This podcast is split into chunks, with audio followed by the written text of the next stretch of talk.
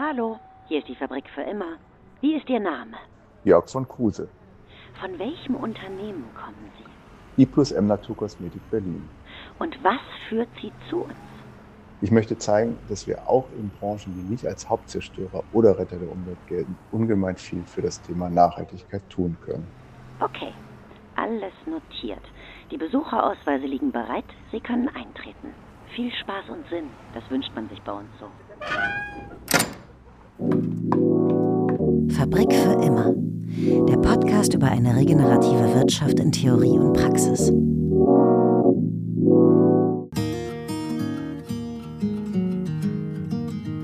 Mit Innovation ist das so eine Sache. Neue, innovative Ideen, Produkte und Prozesse werden oft entwickelt, ja, der Innovation wegen.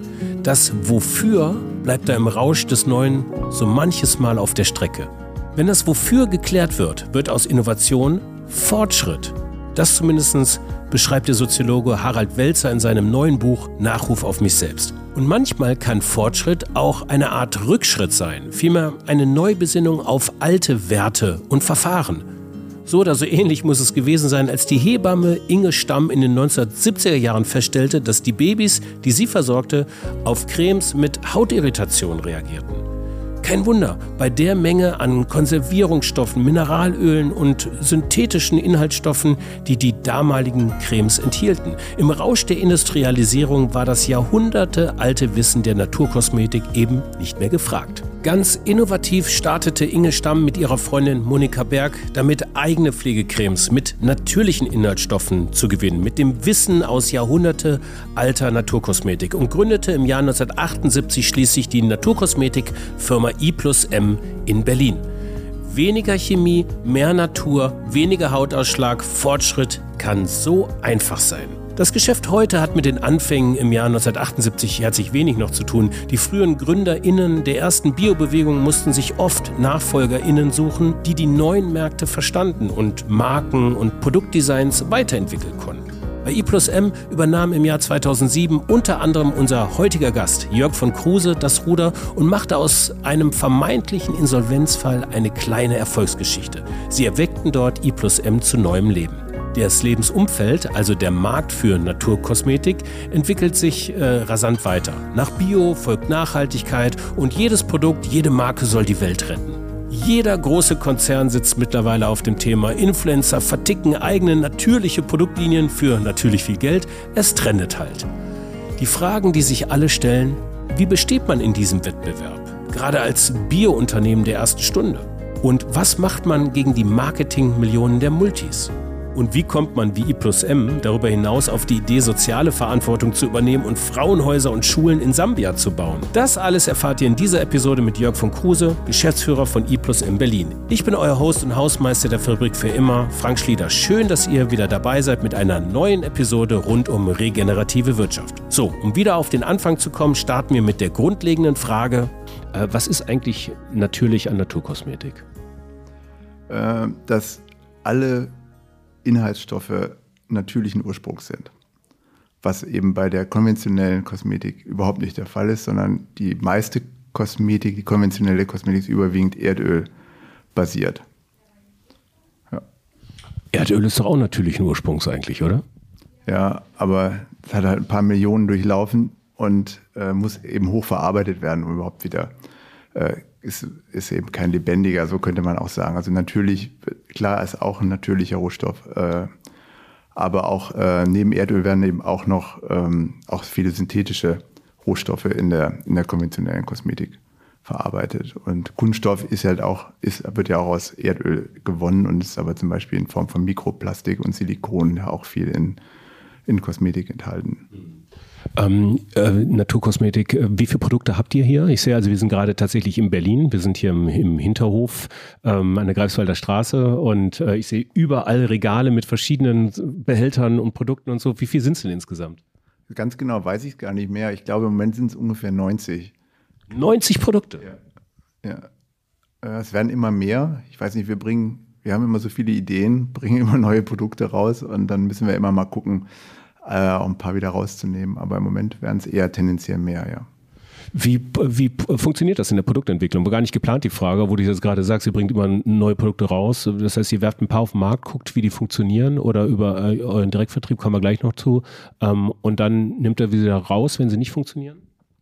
Ja, ganz genau. Ich meine, es hat sich halt viel geändert in den letzten Jahren, weil durch den Online-Markt ist man halt nicht mehr so auf die, äh, auf die, auf dem, auf die Fläche sozusagen reduziert. In jedem Laden kommt es ja um jeden Zent kämpft man um jeden Zentimeter. Das ist natürlich im Online-Handel nicht so, weil die Online-Shops oder auch unsere Online-Shops haben natürlich, die Lager sind nicht so teuer, die Flächen wie, wie in irgendwelchen Einkaufsstraßen.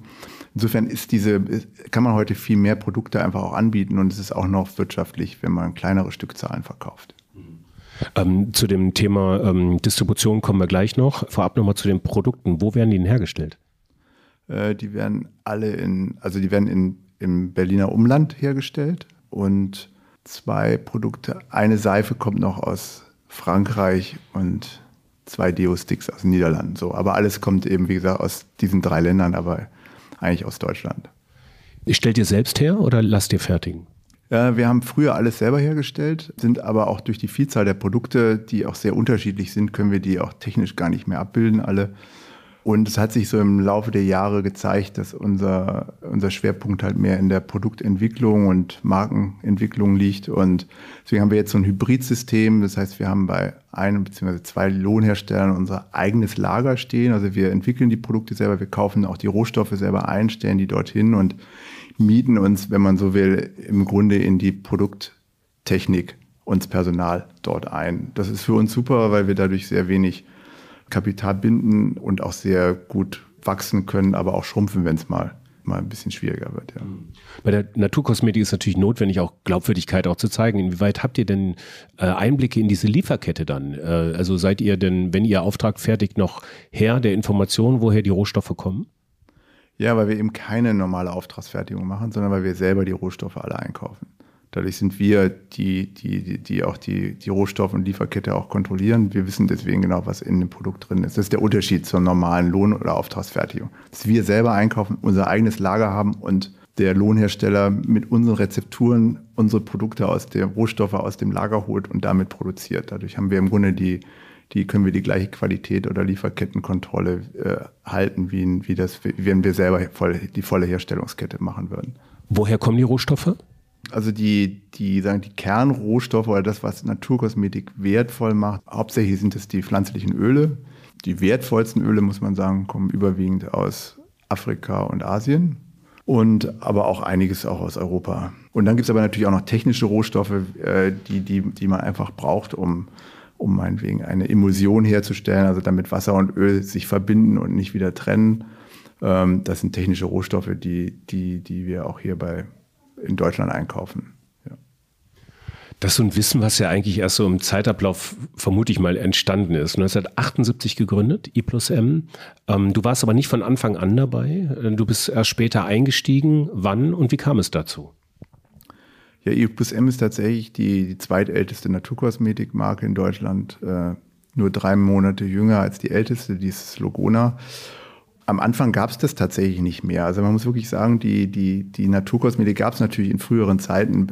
Hildegard von Bing oder ich meine, natürlich haben die haben alle Menschen bis zur Industrialisierung auch Kosmetik gemacht und ähm, sich auch, die war zwangsläufig natürlich. Ähm, aber durch die Industrialisierung ist, ist das im Grunde vollkommen in Vergessenheit geraten und mit Nivea und Co. Äh, zum Beispiel auch ein rein fast ausschließlich erdölbasiertes Produkt ist, das war easy, das war einfach, das war billig, äh, das konnte hoch konserviert werden und ist im Grunde in, den ersten, in der ersten Hälfte des 20. Jahrhunderts das, das Wissen komplett verloren gegangen, muss man wirklich sagen. Und äh, musste dann wirklich neu erfunden werden von, von, von Pionieren, wie jetzt unsere Gründerin, die Inge Stamm, die eigentlich, die gab auch gar keine Naturkosmetikentwickler oder sowas, sondern die war Hebamme. Es waren Leute, die sich eigentlich durch einen bestimmten Kontakt damit, die war damals auf den Säuglingsstationen und hat gemerkt, immer mehr Säuglinge reagieren auf die damals verwendeten Penatencremes und was mit, mit Hautausschlägen und hat sich dann da angefangen mit zu beschäftigen und dann ge gesehen, was da alles eigentlich drin ist in der, in der Kosmetik. Und dann, das ist im Grunde die Geburtsstunde der, der Naturkosmetik und ja, heute ist es ein, ein Riesenmarkt inzwischen, der auch immer weiter wächst und das ist irgendwie angekommen. Ja, das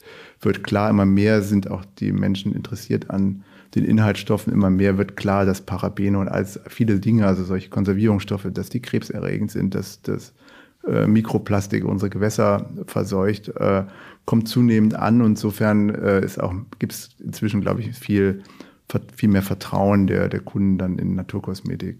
Wobei man sagen muss, Naturkosmetik ist eben kein geschützter Begriff. Äh, das heißt, es kann eigentlich jeder Naturkosmetik drausschreiben, auch wenn da nur ein Tröpfchen Olivenöl drin ist, ist das dann schon, wenn 99 Prozent äh, nicht natürlich Rohstoffe drin sind, kann man das trotzdem machen. Und das führt natürlich, äh, öffnet die Tür für viele Trittbrettfahrer und es ist immer wieder auch schwierig, äh, dem Kunden dann auch den Unterschied äh, am POS dann auch zu kommunizieren. Ja. Kommen wir auch gleich nochmal zu. Die Frage, die zweite Frage, die ich hatte, du bist ja erst später eingestiegen, ne? Du warst nicht von, von 78 an dabei. Ich glaube, Anfang der 2000er hattest du im Vorgespräch gesagt. Wie kam es so dazu? Ich, also, ne, I plus M ging es nicht immer so gut wie heute? Ja, wie, also das ist historisch eigentlich äh, auch interessant, weil Anfang der, der 2000er Jahre kam im Grunde der große Bioboom, die, der ganze Biomarkt kam aus der Nische raus. Der war ja über 30 Jahre, 20, äh, gut 20 Jahre in den kleinen Bioläden, Inhaber geführt, äh, ganz klein überschaubar, kleine Kundenzahl, sehr treu und nur wenige Anbieter. Und plötzlich gab es diesen Boom und wie das oft in diesen Boomphasen ist, dass die Pioniere, viele der Pioniere auf der Strecke bleiben, weil die oft dann nicht, nicht den, den Marktgesetzen des normalen Marktes entsprechen. Und so war es letztlich auch bei I plus M. I plus M hat wenig Geld für Marketing und wenig, noch weniger Geld für Packaging ausgegeben. Das sind aber die zwei zentralen Merkmale oder äh, in, in der konventionellen Kosmetik. Und mit diesem Boom kamen im Grunde auch diese ganzen ähm, sagen wir mal, Gesetze oder äh, Regeln der drängten in den, in, den, in den Naturkosmetikmarkt. Verpackung wurde immer wichtiger, Marketing wurde immer wichtiger und Unsere I plus M hat das damals nicht mitgemacht, nach dem Motto unserer Gründerin, ich will nicht, dass die Leute die Produkte kaufen, weil sie schön aussehen, sondern weil sie gut sind. Und ich will auch nicht, dass sie so teuer werden, dadurch, dass ich so viel Geld für Marketing und, und Verpackung ausgebe. Und das ist ja auch ein, das war immer auch ein, fand ich, sehr hehres Ziel und hat mich auch in vielem auch überzeugt. Aber es führte trotzdem dazu, dass die Marke dann Anfang der 2000er Jahre zunehmend unsichtbar wurde und dann eben in eine schwere Krise geriet und 2006 unmittelbar vor der Insolvenz stand. Und da kamen wir im Grunde ins Spiel. Als ehemalige Insolvenzverwalter. Genau, ich als ehemaliger Insolvenzverwalter, ungewöhnliche Geschichte sicherlich für, für jemand, der heute dieses Unternehmen hier führt. Äh, aber ich war damals mit meinem besten Freund Bernhard von Glaser, mit dem ich zusammen eine Kanzlei hatte, eine Rechtsanwaltskanzlei für Unternehmenssanierung, Insolvenzthemen. Ähm, wir hatten damals entschieden, wir, wir wollen es geht immer nur ums Geld und wir wollen und wir beraten immer nur, aber wir wollen eigentlich was Eigenes machen und wir wollen eigentlich in den nachhaltigen Bereich. Wir hatten damals gesagt, okay, lass uns eine, lass uns mal eine nachhaltige Unternehmensidee entwickeln und die zusammen starten, hatten unsere Kanzlei geschlossen und waren sozusagen auf dem, auf der Recherche, waren eigentlich ganz woanders unterwegs, weil wir mit Kosmetik jetzt noch gar nicht so viel Kontakt hatten, wollten eher so in die Energie. Und dann kam über ein paar Ecken, hat uns ein Freund, der unsere Gründerin von, also von I plus M kannte, gefragt, die ist in der Krise, könnt ihr die nicht mal beraten? Und wir haben gesagt, nee, wollen wir nicht, wir sind ja schon raus. Ähm, dann hat er nochmal gefragt, nochmal gefragt, okay, haben wir es gemacht. Und dann kam wir auch das Unternehmen und das, das duftete alles toll. Und man merkte, man, da ist so viel Geschichte und da ist dieses ganze, das ist echt ein Urgestein der ganzen Biobewegung, ist eigentlich was Tolles. Und aber wir wollten trotzdem nicht ran erstmal und haben, haben erstmal versucht, einen Investor zu finden aber wie das oft ist, kurz vor der Insolvenz, da, da ist die Zeit knapp und äh, irgendwann ist dann die, äh, muss man halt dann den Insolvenzantrag stellen, wenn man nicht in die Haftung geraten will. Und das war dann irgendwann der Fall. Und dann war eigentlich nur noch die Entscheidung, okay, entweder es war's mit dem Unternehmen und es wird abgewickelt oder wir steigen halt mit ein. Und dann. Und los ging die Geschichte dann. Ne? Also heute, wo, wo steht ihr? Was habt ihr für einen Umsatz heute? Wir haben jetzt einen Umsatz von knapp 5 Millionen und ja, haben aber wirklich dann 2007 bei Null quasi wieder angefangen. Wirklich bei Null angefangen.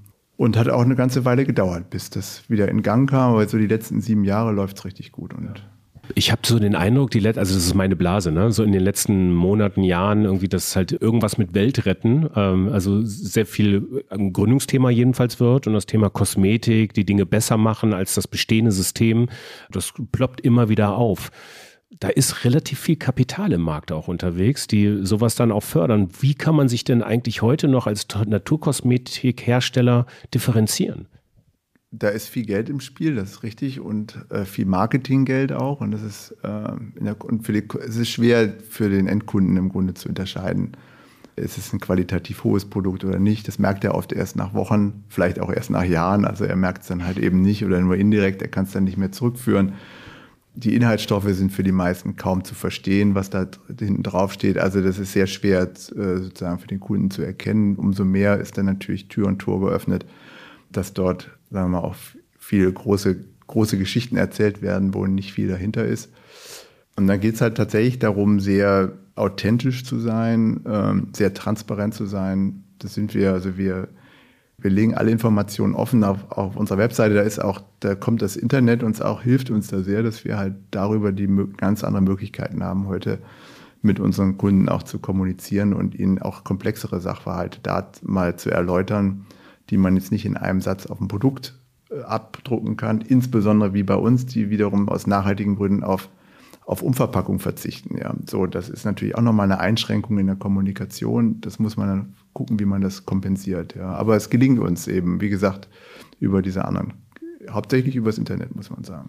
Also das bedeutet Differenzierungsmerkmal ähm, Transparenz, Marketing definitiv auch noch und also natürlich dann auch die Produkte, die Inhaltsstoffe, ne? die Qualität der Inhaltsstoffe. Ja, und noch eins muss man noch ergänzen und eben die Zertifizierung, das ist ein wesentlicher Bestandteil auch eben weil der Begriff nicht geschützt ist, äh, auch bisher kein gesetzlicher Naturkosmetikbegriff gibt, so wie jetzt ein Eco-Biosiegel, ist immer wieder diskutiert, aber es, ich denke mal, es wird irgendwann kommen, aber bis jetzt nicht und da behilft sich letztlich die Branche dann mit Zertifizierung. Äh, da gibt es jetzt zwei, im Grunde zwei, zwei sehr bekannte und das sind auch die, denke ich, wichtigsten und glaubwürdigsten. Das ist eben Cosmos äh, und äh, Natru und das ja, die ein bisschen unterschiedlich in ihren Bedingungen, aber alles in allem haben sie einen ähnlichen Level und das ist eigentlich nur, wenn, wenn eine Zertifizierung drauf ist, kann man eigentlich wirklich darauf vertrauen, dass es auch echt Naturkosmetik ist, sprich, dass nur natürliche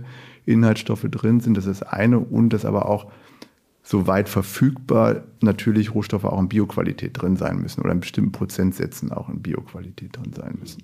Ich will nur mal kurz zurück zum Markt. Um, über welchen Markt reden wir hier eigentlich? Also ähm, so der gesamte Kosmetikbereich, ist ein Milliardenmarkt. Hast du da aktuelle Zahlen gerade? Nee, ich habe keine aktuellen Zahlen. Das ist wirklich ein riesiger Milliardenmarkt. Aber ich glaube, die, die Naturkosmetik macht inzwischen, ist immer noch ein relativ kleiner Teil, macht inzwischen aber, glaube ich, ist bei knapp 10 Prozent jetzt angelangt. Hat aber mit Abstand die, die größten Wachstumsraten in der, im, im, im Kosmetikbereich. Deswegen steigen jetzt auch immer mehr die großen Konzerne dort auch ein. Wer sind da, ich wollte gerade fragen, wer sind da so die größten Player? Mir wird so L'Oreal einfallen, ähm, Unilever. Ja, klar, das sind Procter Gamble. Ja, das sind die größten. Und die kaufen halt natürlich auch immer mal, das ist natürlich auch ein Problem, jetzt kaufen natürlich auch immer mal Unternehmen auf, so wie sie Logona und Santé halt aufgekauft haben, L'Oreal. Das wirbelt dann den Markt natürlich durcheinander. Äh, ja, das. Wenn er, also äh, das ist ja jetzt spannend. Also was das Thema Marktentwicklung angeht, wenn jetzt quasi die Großen anfangen, auch das ist ja, hast du ja gerade auch gesagt, dass die beiden Unternehmen sind ja mit euch quasi auch Pioniere der Biokosmetik oder Naturkosmetikbewegung. Äh, wenn ihr jetzt und das Fachwissen aufgekauft wird, das Know-how, wie, wie könnt ihr euch da noch differenzieren zukünftig? Ja, das ist, es ist auf jeden Fall eine Herausforderung, äh, aber solange es transparent ist oder der Kunde mitbekommt, dass halt auch ähm, L'Oreal jetzt ähm, der Eigentümer von, von Loguna ist, spielt das schon auch eine Rolle für viele Kunden. Also die Inhaberschaft spielt einfach auch eine Rolle und das haben ja auch viele der Konzerne immer wieder gesehen, dass wenn sie nachhaltige Marken aufgekauft haben, dass sie oft danach die Kunden verloren haben, weil die Kunden eben nicht nur das Produkt kaufen, sondern eben auch sozusagen den Hintergrund, den Inhaber auch mit. Also sie wollen halt auch keinen riesigen Konzern, sondern sie finden es halt auch gerade gut viele, dass es, dass es eben kleinere oder inhabergeführte Unternehmen sind. Und das ist, ist sozusagen dann wiederum auch unsere Stärke, wo wir vielen auch sagen können, ja, das habt ihr halt bei uns. Und umgekehrt ist es unser Nachteil, dass wir natürlich nicht mit diesen Marketingbudgets mithalten können, die die plötzlich da reinpumpen und plötzlich Fernsehwerbung machen, was für, für, für Unternehmen wie uns vollkommen un, unvorstellbar ist, ja.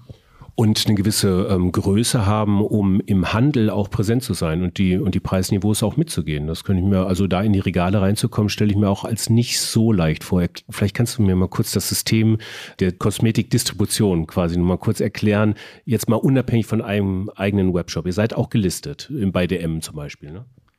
Ja, wir sind eigentlich bei den meisten großen Drogeriemärkten, außer bei Rossmann. Also wir sind bei DM, bei Müller und bei Butni gelistet. Nicht mit dem vollen Sortiment, aber mit einem Teil. Und dann noch eben in vielen Bioläden. Das ist eigentlich auch unser, unser, da kommen wir her. Das ist unser Kern auch. Auch wenn inzwischen die, die, die Drogeriemärkte einen viel größeren Anteil ausmachen, was aber auch damit zusammenhängt, dass Kosmetik generell viel in Drogeriemärkten gekauft wird und ähm, das ist so der Ort, wo halt die Kosmetik gesucht wird und umso mehr die Naturkosmetik Teil des, des normalen Kosmetikmarkts wird, wird sie auch dort gesucht. Ich habe euch in der Apotheke jetzt auch gesehen. Ja, gibt auch ein paar Apotheken, aber das ist eher die Ausnahme. Das ist nochmal ein ganz eigener Markt. Ja. Ja. Also wir, wir sind in sehr vielen Vertriebskanälen, was aber eben auch durch die lange Geschichte bedingt ist, die wir haben, sodass wir das gar nicht so stark jetzt auf eins, die Marke gar nicht von vornherein jetzt auf bestimmte Vertriebskanäle ausgerichtet ist, sondern es ist eher so gewesen, wir waren immer ein sehr, sagen wir, ein vorzeige nachhaltiges Unternehmen und dann kamen im Grunde irgendwann auch die großen Konzerne, die großen Drogeriemärkte und sagten, ey, wir hätten gerne auch mal, mal ein, äh, eine wirklich nachhaltige Marke hier. Äh, wollt ihr nicht bei uns rein?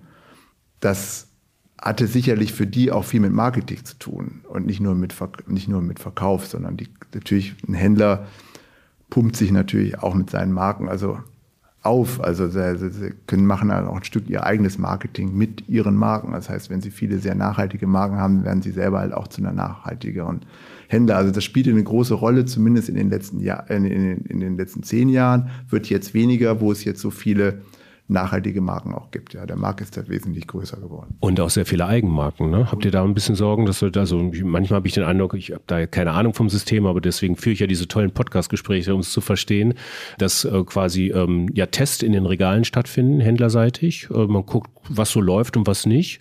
Und dann versucht das mit Eigenmarken zu versorgen. Ist das eine verschrobene Wahrnehmung? Nein, das ist sicher, das ist natürlich so. Also das weiß aber auch jeder, der da reingeht. Und ja, da, da muss man halt mit zurechtkommen und auch dran glauben, dass man selbst so innovativ ist, dass man halt immer wieder eben neue gute Produkte rausbringt, bevor die alten alle kopiert sind. Aber andererseits, wie gesagt, wir profitieren ja auch davon. Wir, wir, es ist ja auch ein Geben und Nehmen. Wir, wir haben ja dafür auch die Möglichkeit, dort unsere Produkte zu verkaufen. Also insofern ja, wir bleiben ja auch dort. Wir haben ja auch immer wieder die Möglichkeit, mit neuen Produkten reinzukommen. Das wollen die ja auch. Also sie wollen ja auch immer wieder neue Produkte. Also ist das halt unsere Aufgabe, neue Produkte auch rauszubringen. Und, äh, und letztlich ist es sogar, haben wir auch so eine Haltung, gerade wenn es um, um besonders nachhaltige Produkte geht, meinetwegen jetzt feste, feste äh, Shampoos oder so oder auch plastikfreie Produkte, das sind ja Innovationen, die wollen wir ja, dass sie breit, breit in den Markt ankommen. Ja. Und wir als kleines Unternehmen wir werden, wir können ja nicht direkt die Welt verändern. Wir können, sehen uns ja mehr als ein Labor, als gerade als Vorreiter, als Pionier die Sachen ausprobieren. Und wenn sie ankommen, sollen die anderen sie kopieren. Das ist ja gut, ja, wenn die Drogeriemärkte mit ihren Eigenmarken dann unseren, meinetwegen unseren Lippen, Lippen, Lippenpflege aus Pappe die hat ganz auf Plastik verzichtet oder ein, ein, festes Shampoo, was eben ohne Plastikflasche dann auskommt. Wenn die das kopieren, dann, dann können die andere Preise durch ihre Massen und dann können sie aber auch die Massen erreichen und dann geht ja wirklich auch nach, auf, auf der nachhaltigen Ebene wirklich was. Also insofern ist das eh für uns auch gar kein negativer Punkt.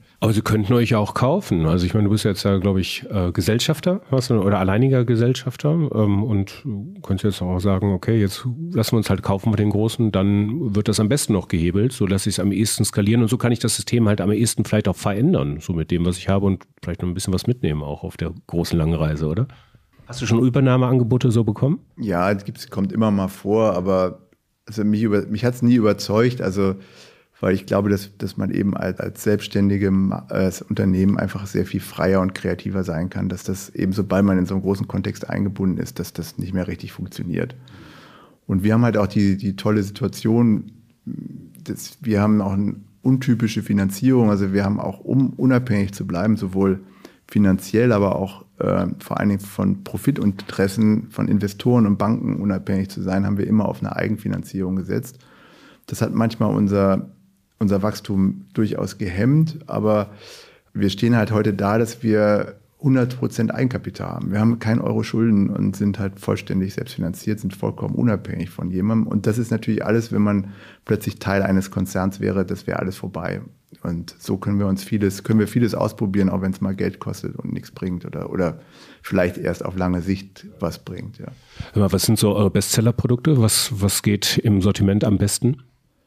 Ähm, da gibt vor allen Dingen im Moment die, unsere We-Reduce-Serie, die haben wir vor, vor ich glaube, zwei oder drei Jahren rausgebracht. Ganz klar nochmal mit dem Anspruch, so einen neuen Level an Nachhaltigkeit zu erreichen. Die sind alle plastikfrei.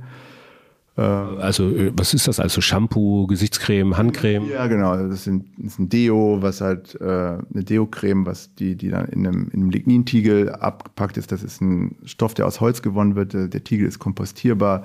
Das sind feste Shampoos. Das sind praktisch Shampoos, die dem Wasser, das Wasser rausgezogen ist oder verzichtet ist, so dass man die Flasche nicht mehr braucht ähm, das wie ein Seifenstück ist, aber man, man nimmt das ein bisschen in die Hand und dann kann man das aber, kann man normal die Haare damit waschen. Das ist auch nicht jetzt wie eine Seife, sondern, sondern das hat auch die Wirkung wie ein Shampoo.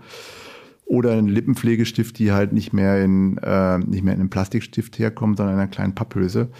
Und das, das ist im Moment auch das, was, ähm, was uns am meisten Freude macht und auch am stärksten geht. Das ist sozusagen die eine Ebene und das andere sind auch, das ist sozusagen die Nachhaltigkeitsebene und die andere ist halt ähm, auch die Beauty-Ebene, das ist ja, wir sind, sind, ja eben nicht nur ein nachhaltiges Unternehmen, sondern auch ein Naturkost, auch ein Kosmetikunternehmen und da setzen wir immer stärker auch drauf. Ähm, Trends, die durchaus auch im konventionellen Bereich kommen, die zu versuchen, in Naturkosmetik zu übersetzen.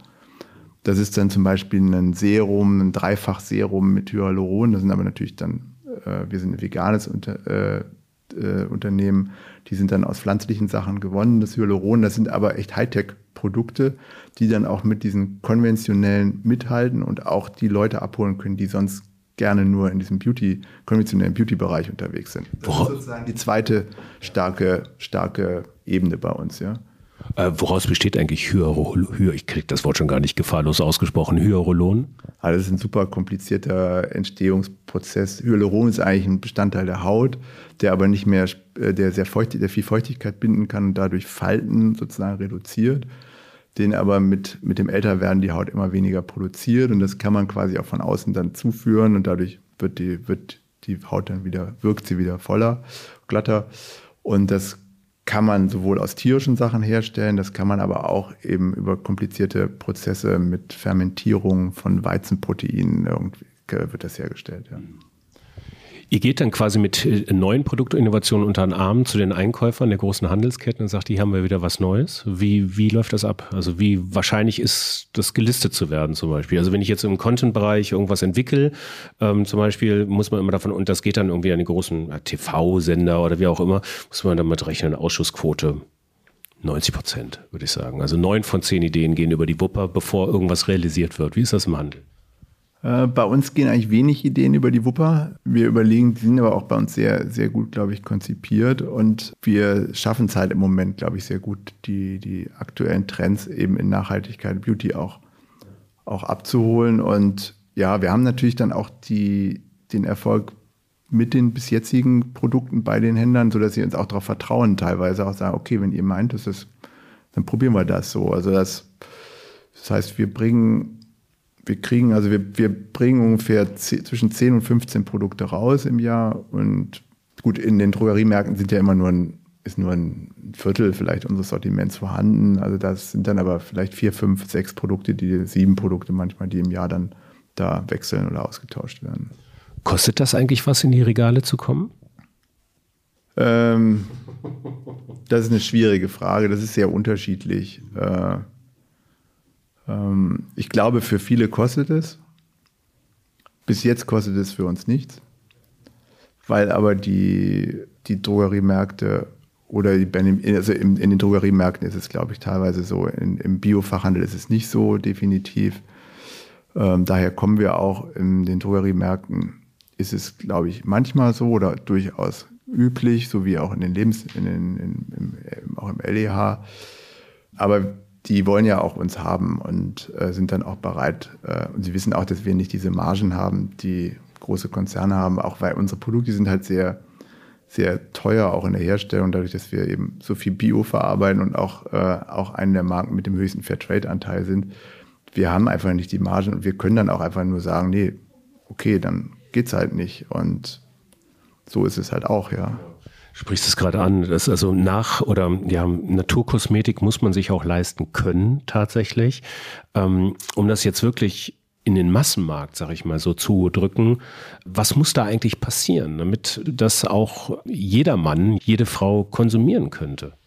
Was für Kosmetik ausgegeben wird, was, was der Massmarkt ist und was nicht, ist schon mal eine schwierige Frage, weil man kann eine, eine man kann eine Gesichtscreme für 2 Euro kaufen und man kann eine für 300 Euro kaufen. Also wo ist, okay, wo okay. Die, wo ist die Grenze? Und, und das ist ja auch ein Produkt, was man jetzt nicht wie kein Lebensmittel ist, wo man jetzt wahnsinnig viel von verbraucht vielleicht. Also was auch ein Luxusprodukt ist. Also ein Teil der Kosmetik ist ein Luxusprodukt, also alles, was mit Cremes letztlich zu tun hat, weil sie ja nicht lebensnotwendig sind. Anders wirklich notwendig sind ja eigentlich nur die waschaktiven Sachen, sprich Seife und ja, im Grunde ja nur die Seife und äh, alles andere ist ja immer auch ein Stück Luxus. Und ich glaube, wir sind eher gewohnt jetzt dadurch, durch die, durch die letzten Jahrzehnte, durch diese auch wieder erdölbasierten Rohstoffe, auch weil die ganzen Duschgele und Shampoos, das besteht, das sind alles diese Tenside, die werden alle aus Erdöl gewonnen.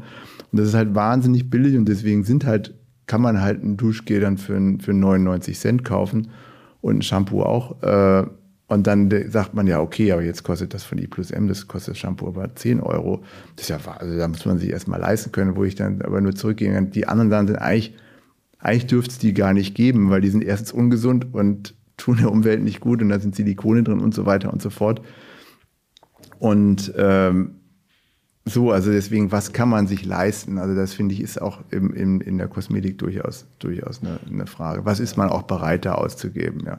Ja, absolut eine provokante Frage, durchaus. Ähm, die, ähm, aber dennoch, also wenn ich jetzt so diese blaue Dose aus Hamburg nehme, äh, von der du vorhin sprachst, ähm, also wenn man das jetzt unter den Aspekten der Naturkosmetik anbieten würde, was glaubst du, wie teuer wäre die dann? Ja, wir haben gerade ein Produkt eigentlich rausgebracht, ja. was, wenn man so will, die moderne Naturkosmetik Nivea sein soll. Wir haben die Pflegewunder genannt. Wir haben sie auch bewusst auch in eine Dose auch, auch äh, abgefüllt, ähm, die dann eigentlich eher in einem türkisfarbenen, dunklen Grün ist und nicht in dem Blau. Ähm, ja, die kostet halt äh, 9,90 Euro dann, ja. Das ist Anstatt 1,50 oder? Ich weiß gar nicht genau, was Nivea kostet, aber ich glaube, sie ist ja auch ein Markenprodukt durch die viele Werbung, die fahren wird, die wahrscheinlich auch 2, 3 Euro schon kosten, ja. Je nach Größe auch natürlich. Okay, ihr seid, ähm, ihr habt aber auch einen Webshop, also ihr seid auch im Direktvertrieb tätig. Das ist, finde ich, nicht unerheblich in so einer digitalen Welt. Wie, wie funktioniert das? Also jetzt mal Anteil der Verkäufe, Handel zu, ähm, zu äh, Direktvertrieb. Wie, wie, kann, wie teilt sich das prozentual auf? Ja, also der Direktvertrieb macht wahrscheinlich, ja, also der ganze Online-Markt ist schon bei uns groß, also es macht wahrscheinlich schon ungefähr ein Drittel aus. Ähm, wir haben da eine starke Fokussierung. Auch unser eigener Shop macht auch mindestens die Hälfte wiederum des, des Online-Markts. Ähm, wir haben sehr früh darauf gesetzt, ähm, also schon vor sieben, acht Jahren da massiv auch investiert. Ähm, auch vor allen Dingen um unabhängig, un, unabhängig zu sein, weil wir natürlich inzwischen, der Biomarkt hat sich sehr verändert. Äh, es gibt nur noch vier, fünf große Player, auch selbst in der Natur, selbst in den Bio-Supermärkten gibt es halt auch nur noch Dance Alnatura und Bio Company und dann wird, dann kommen noch ein paar kleine, aber das ist auch schon und, in den, und dann ansonsten gibt es noch drei Drogeriemärkte oder vier in Deutschland, das war's.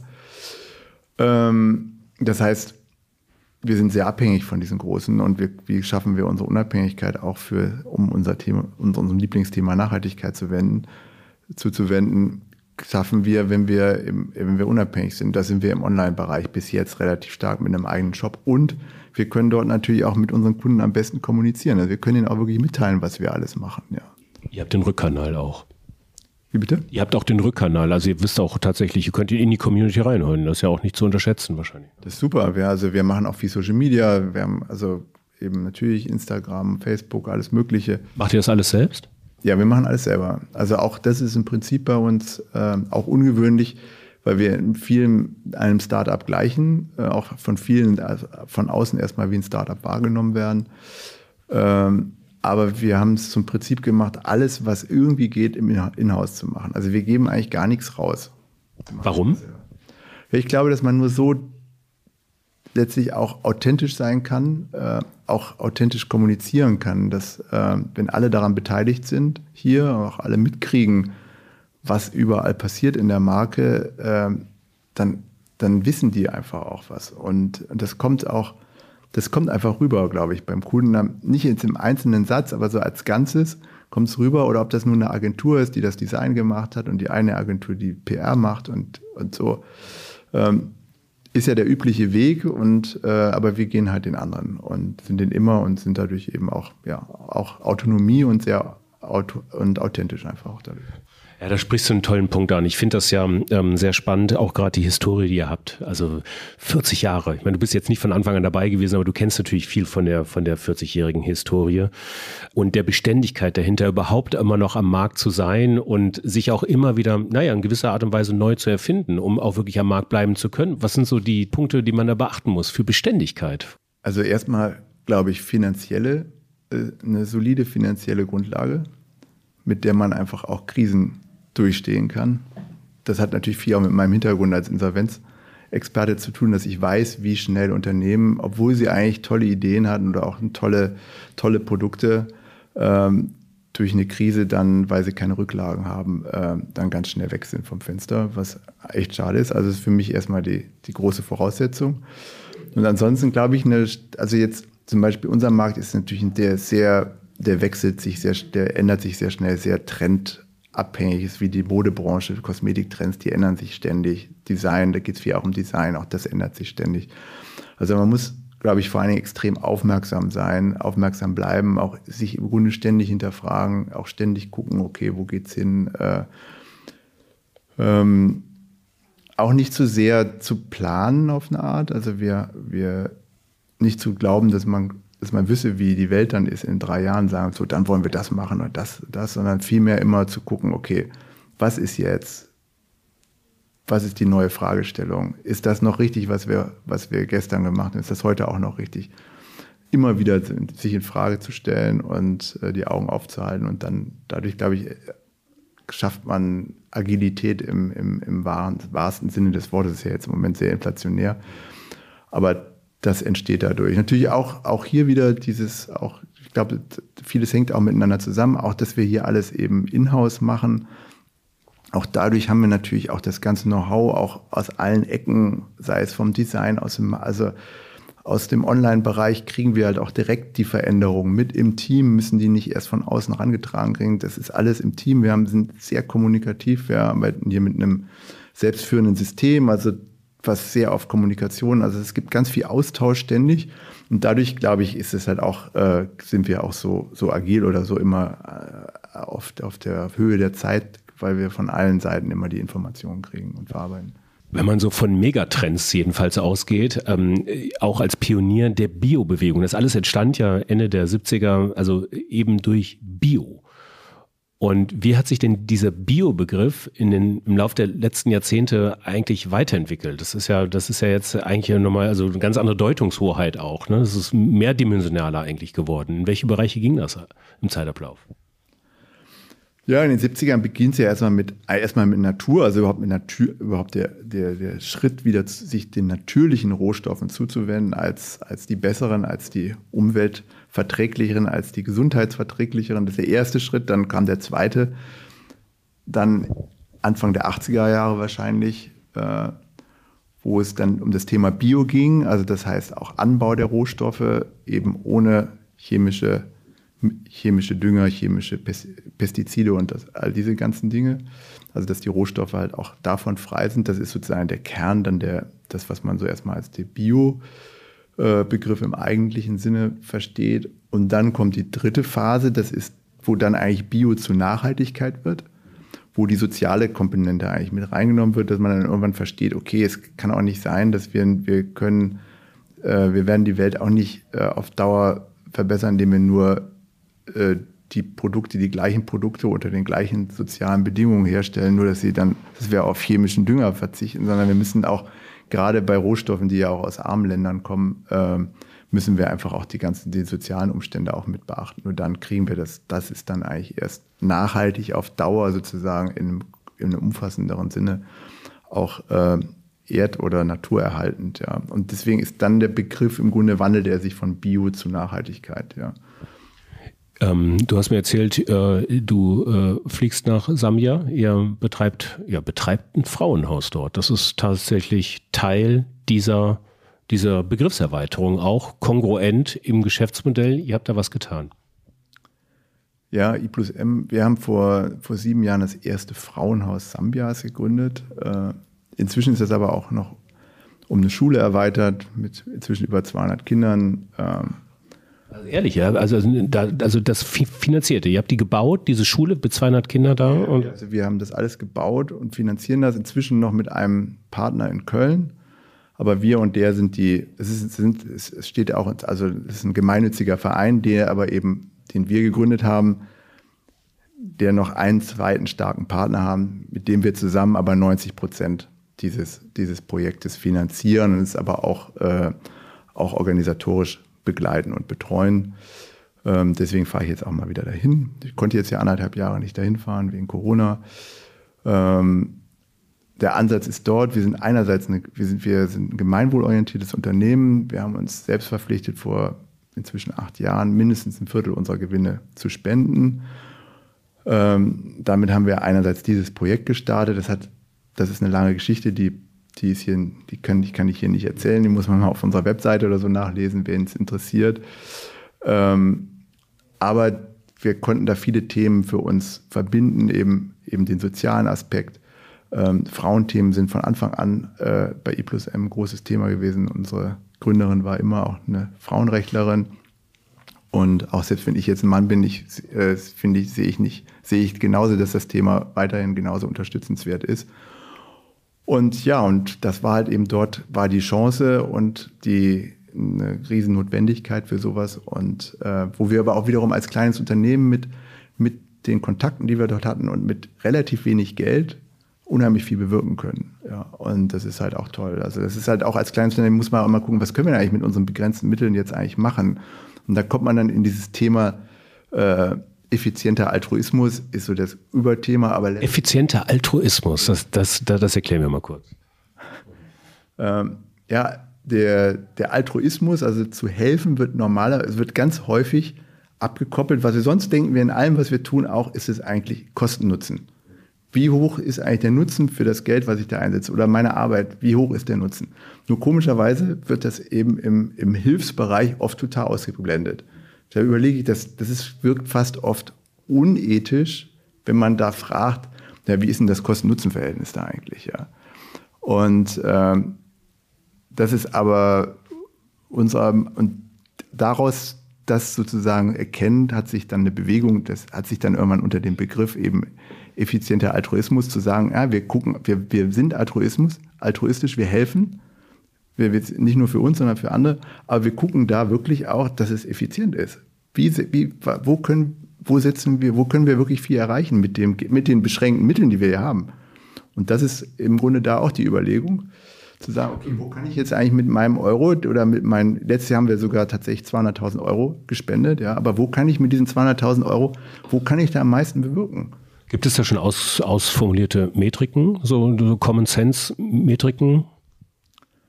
Du meinst jetzt zu diesem Genau, also, also, letztendlich, wo könnt ihr was bereichen? Also äh, nochmal neu, äh, letztendlich, wo könnt ihr was erreichen ist und wo ist es effizient, ist ja auch eine Frage der Messbarkeit. Und, und das ist mal die Frage, gibt es dafür schon ähm, tatsächlich Metriken, die es auch, also wo man so ein Benchmarking vielleicht auch errichten kann, ne? so, wo andere Unternehmen irgendwie auch rangehen ähm, äh, und man, man da das auf eine andere Ebene bringt, wie eine Bilanzierung zum Beispiel. Ich denke da an so solche Themen wie Gemeinwohlbilanz eigentlich. Gibt es das in diesem Bereich auch?